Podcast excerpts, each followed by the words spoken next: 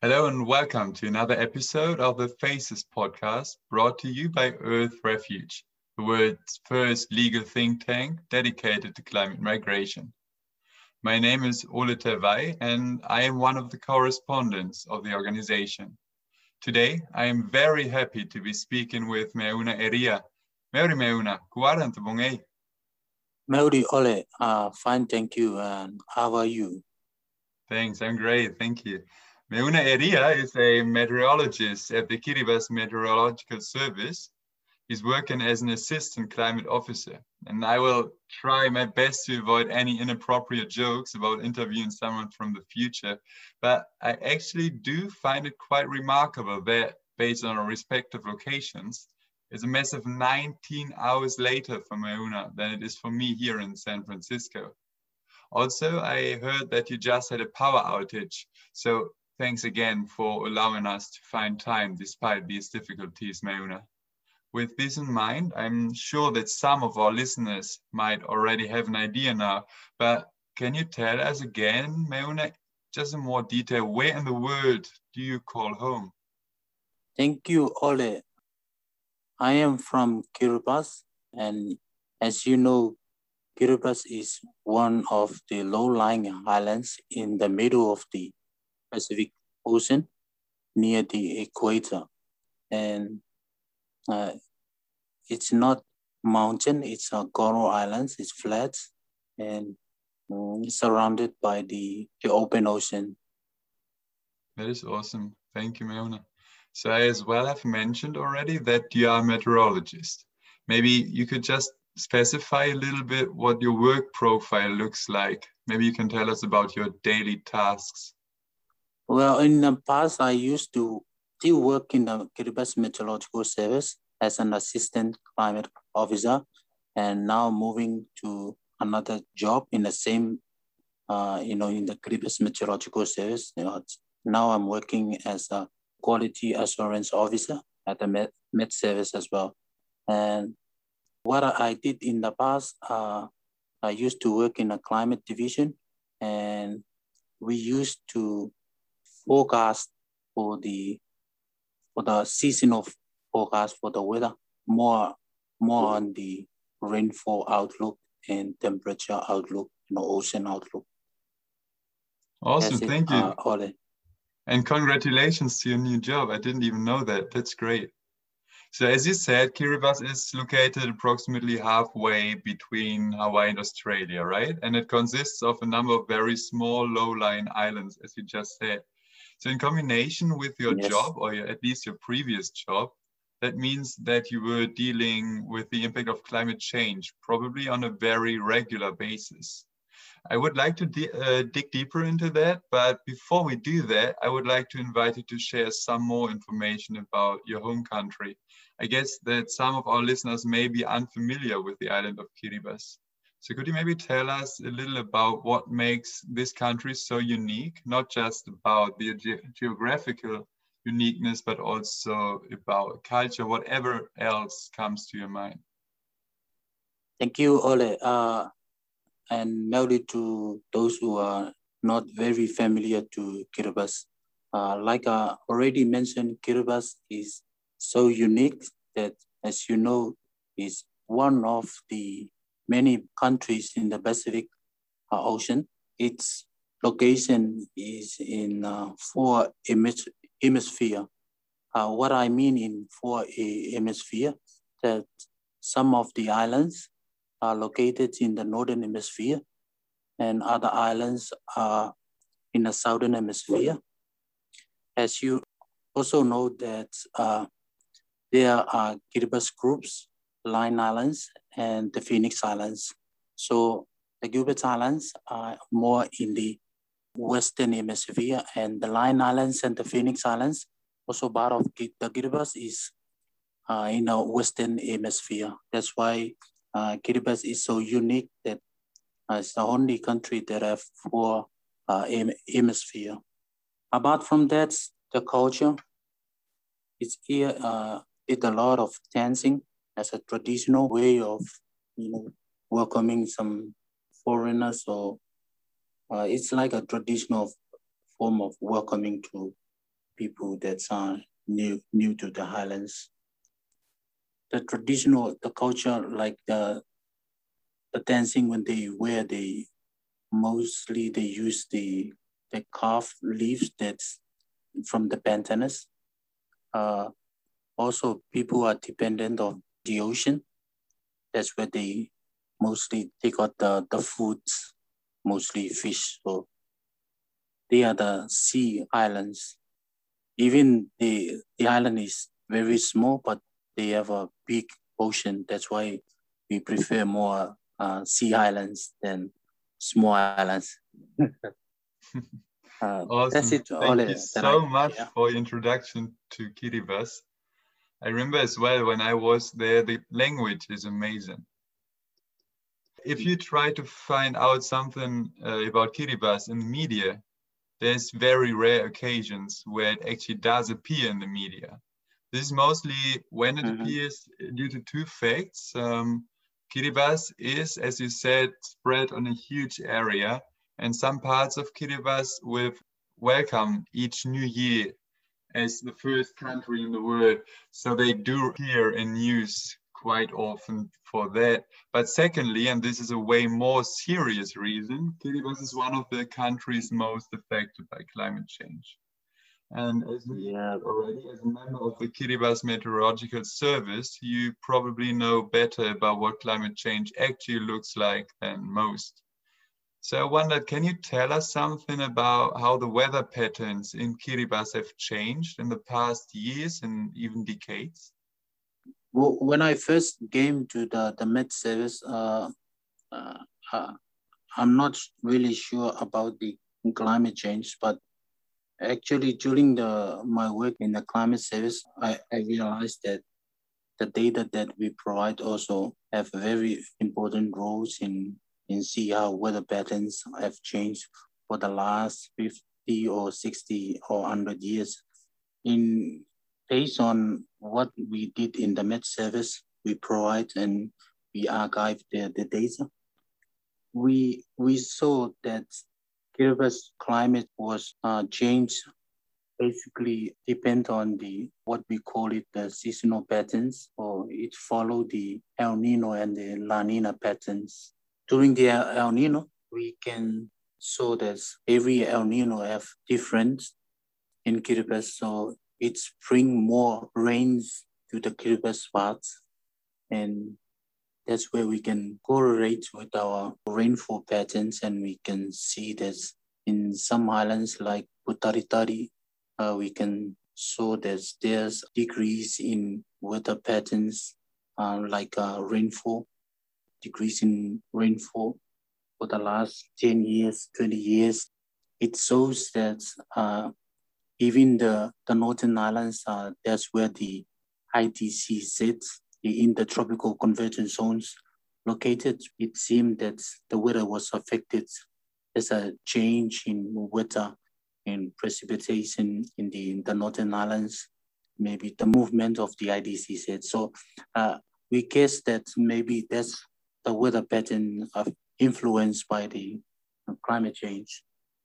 And the same with uh, during the El Nino, the La Nina, we saw that our season was affected by more prolonged less rainfall in, in the southern part islands. So that's where uh, we can show that there's a change in weather pattern, even the, the temperature increase. We increase the, the hot, the, the heat wave in Kiribati, we can feel the heat wave.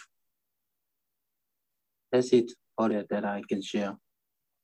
That's a lot, thank you, Given the fact that Kiribati is particularly vulnerable to the adverse effects of climate change, I wondered in what ways is this already impacting your lives today? Can you feel the actual change of climate?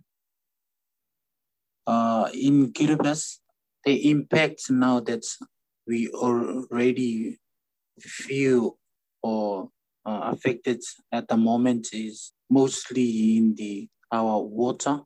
Uh, some of the people in Kiribati are dependent on the water. in our daily lives. And uh, what we saw at currently, at, there's some wells, household wells, become brackish, uh, like, uh, you know, when prolonged uh, rainfall, uh, deficiency in rainfall, and then we can taste the, the water from the well a bit like salt. That's one form of effect of the weather pattern change or maybe the prolonged deficiency in rainfall. That's why it can affect the, the recharge of the fresh water. You know, Kiribati is a coral islands and some people near the coast are easily affected when rainfall is, you know, prolonging like uh, see the effect of the water from the well.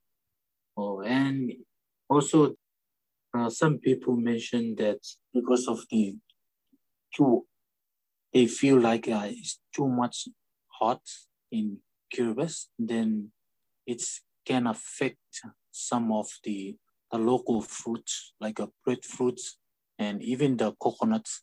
They are getting like very small in size. And yeah, that's what people mention about the maybe that's it's an effect of the the change in weather pattern, but it in long term compared is that the you know the size of the fruits, the crops are getting very small. Maybe that's why uh, they assuming that this is the an effect of the impact as well as climate change. A number of scientists, and you might be one of them, they do predict that Kiribati will become uninhabitable in the not too far future. So we're talking about 30, 40, maybe 50 years from now. How do these predictions make you and also your fellow I-Kiribati feel? Like I, I mentioned, uh, we use the science as one of our, our way forward. So instead of using other information, uh, we depend on um, science scientist analysis, science analysis. So what the the prediction has given us about the you know the future, if the, the carbon dioxide getting increased number of and then there's some factors like high ice melting and you know too much hot can also expand the water and so that's where the increase in sea level. We feel that Kiribati is one of many of the small islands that will affect it uh, based on the scientific research. And we feel worried about our future because our place will be in inhabitable in the future. So there is no choice, but we have to work together, not for only for Kiribati, because we are small islands and we, we don't have much resources and place to, you know, to, to go. So it's not only the, the work of us, but should be a global issue that should be addressed as well. Yeah, we feel that Kiribati will be inevitable in the future, but based on the design. So as a scientist, uh, I'm also worried because of based on the, the research. Can you tell us about how you have responded to these worries that you just articulated? How did this translate to actions, to attitudes? How has your behavior changed? Well, currently, many people here in Kiribati, you know, some some people accept uh, what the science said, but some other people they they they didn't uh, accept the science that they are more religions, but we leave it to them.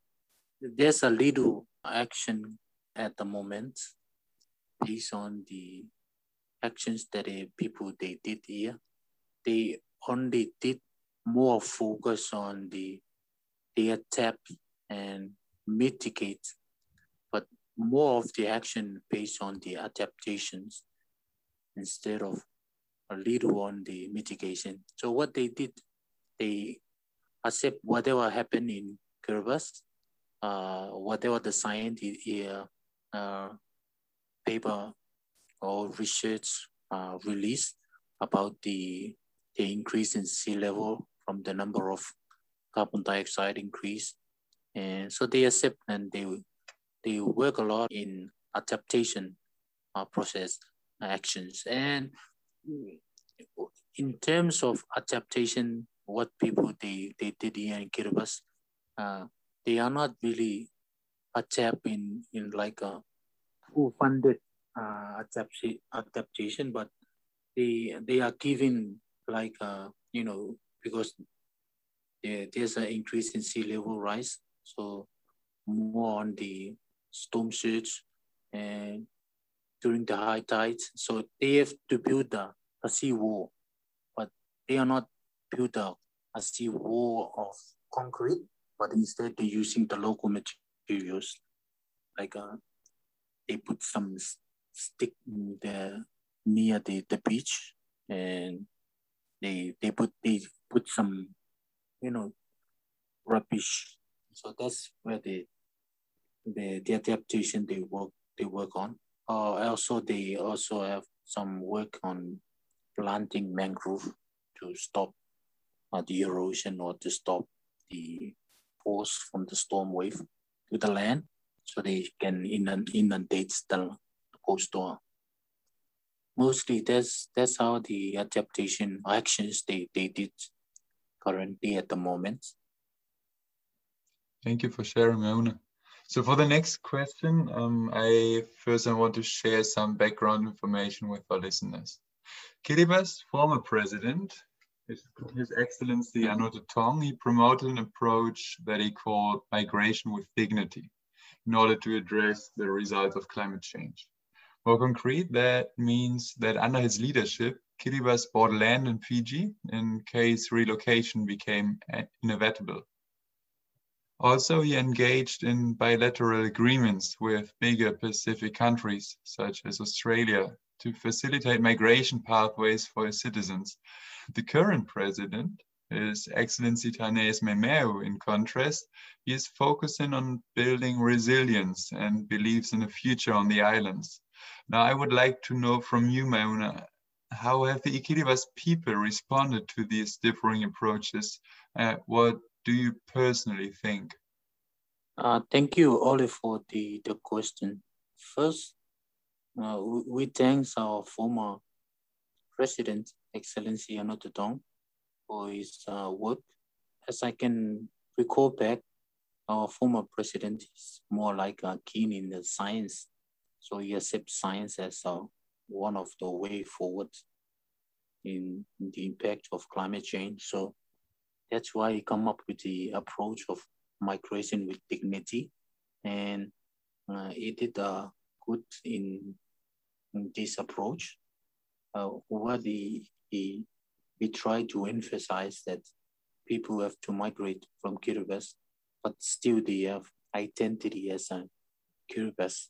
So uh, he did a lot of uh, work, uh, like, you know, just there's a group of nurses from Tarawa. They went to Australia and worked there. At the same time, they can they can apply for. They can stay here. So he did a lot of work with the with this uh, migration and dignity.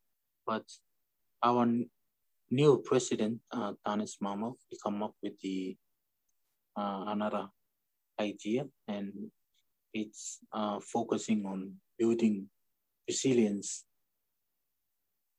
that he believed that there's a future in Kiribati. So because some people they they didn't want to, you know, migrate and leave their home island. So people some people they they want to stay in Kiribati as well, even though what's the science tell us about the, the future.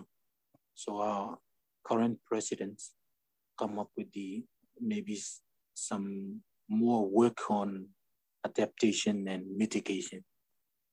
Uh, maybe in the future, when the global world work together and try to reduce carbon emission, and then maybe there's a chance that you know sea level maybe decrease. So our current president is more believe in Christian. So I cannot say which one is good, but I both agree that they did a good job. And as well as I'm not sure about people of Kiribati, but we heard that some people they they really want they they didn't want to live their own islands, own country, so they want to stay whatever happens. They uh, stay stay, and so yeah, that's that's how we uh, I compared both the former president and our current presidents. They, they did a lot of job to Kiribati, to the people of Kiribati. And even though their their approaches are different, but we are all benefit from what they they did in their job. And in my in my personal thinking, uh, I, I I think uh, this is my own personal thinking. I I I think it's because of the maybe we can utilize some you know some technology. Technology is in increased and we saw that some other islands they they like um, building the the islands were small, but they they because of increasing sea level, they they start to develop different technologies. So maybe in, in my personal thinking, uh, we can utilize some new technology. Who knows? And then we can build some islands. You know, maybe we can build some islands uh, that can float or whatever they call it, something like that. That's what my in my own personal thinking. Thank you. So, just in case, if Kiribati indeed becomes uninhabitable and its citizens will have to migrate, what challenges would you see them facing? What do you think? What might be the main challenge? Mm, I'm not sure about the each person thinking of the you know when Kiribati become in inhabitable, but because this this is what what section is telling us, but maybe there's a lot of challenges that we can face, especially before people, uh, you know, they most people they mm, they didn't want to leave their countries. They, they prefer more to stay in the, the country and and they have to adapt whatever happened to the, their country because maybe they, there's a new technology come up in, in the near future and then they will accept whatever they but it's more challenge to uh, answer the this question. Yeah that's it. All right. I just wonder, even though we couldn't address exactly or say exactly what might be the challenges, do you think, do you have an idea on how to proactively make it easier for people just in case they might have to migrate? I think it's good to get a lot of awareness and to the people about the, the global issue because at the moment, people in Kiribati, they are not really uh, uh, understand, fully understand what climate change was.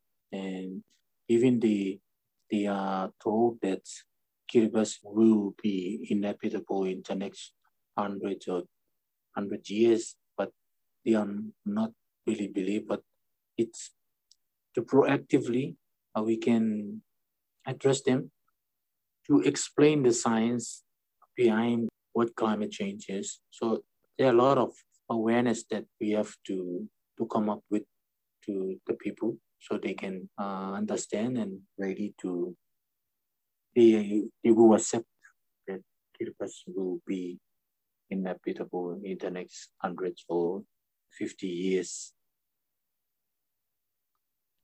we had to learn that Kiribati is indeed in a very severe situation. Um, but nonetheless, I would like to end with a positive note, which is probably pretty pretty hard right now. But could you tell us what makes you hopeful for the future of the people of Kiribati? Well, I think the the future of Kiribati is not only depend on as a national level, Kiribati as only, but the future of Kiribati is is is a global issue that need to address globally because the, the effect of climate change was based on those big countries that affect the small islands like uh, Kiribati. So we do hope that Kiribati will not be submerged in the next 100 to 200 years based on the hard work from, you know, corporate between big countries uh, to reduce number of carbon emissions so that we can, people of Kiribati can live peacefully and harmony. So we do hope that our future is depend on the, even though if we try to adapt or mitigate the impact of climate change, but still there are a lot of costs and a lot of resource required to build our island more resilience. So it's a lot of money or resource we have to spend to, to build our, our country more resilience. So it's more like uh, the support from other partners and big countries to support the future of Kiribati Bobodo, Kiribati the beautiful. Thank you, Ole. Thank you, Meuna. And I think that's a great plea to the international community to get active. We really have to get things done. I just before we wrap up, I wanted to ask you for any final thoughts. Is there anything you would like for our listeners to know or do? Before we wrap up, uh, before we end our interview today, uh, I would like uh, our listeners to know that uh, Kiribati is uh, is a beautiful country, and people of Kiribati uh, they didn't want to affect by the impact of climate change, and people uh, also want to their country to to be in the map in the next hundred or two hundred years from now. And our message today is we have to uh, act now to to support climate change, support some green energies or something like we call it green environments so that we can survive other countries, other small islands. Yeah, that, that's uh, what I want to say uh, to the brothers and sisters around the globe.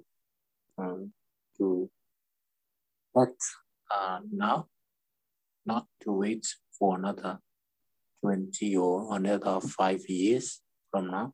So the, the action should be um, done today as soon as possible.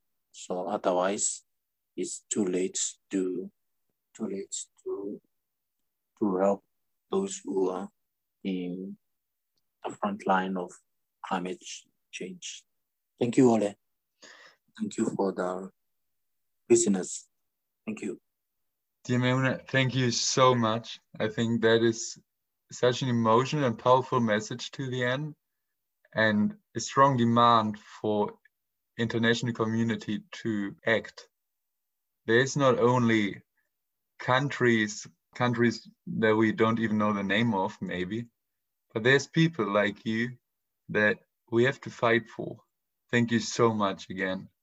Thank you for answering all my questions and helping us to understand a little better what impacts climate change actually has on the ground. And again, thank you very much for taking the time despite the difficulties resulting from the huge time difference and the power outage. Thank you so much. Okay, thank you, Ole.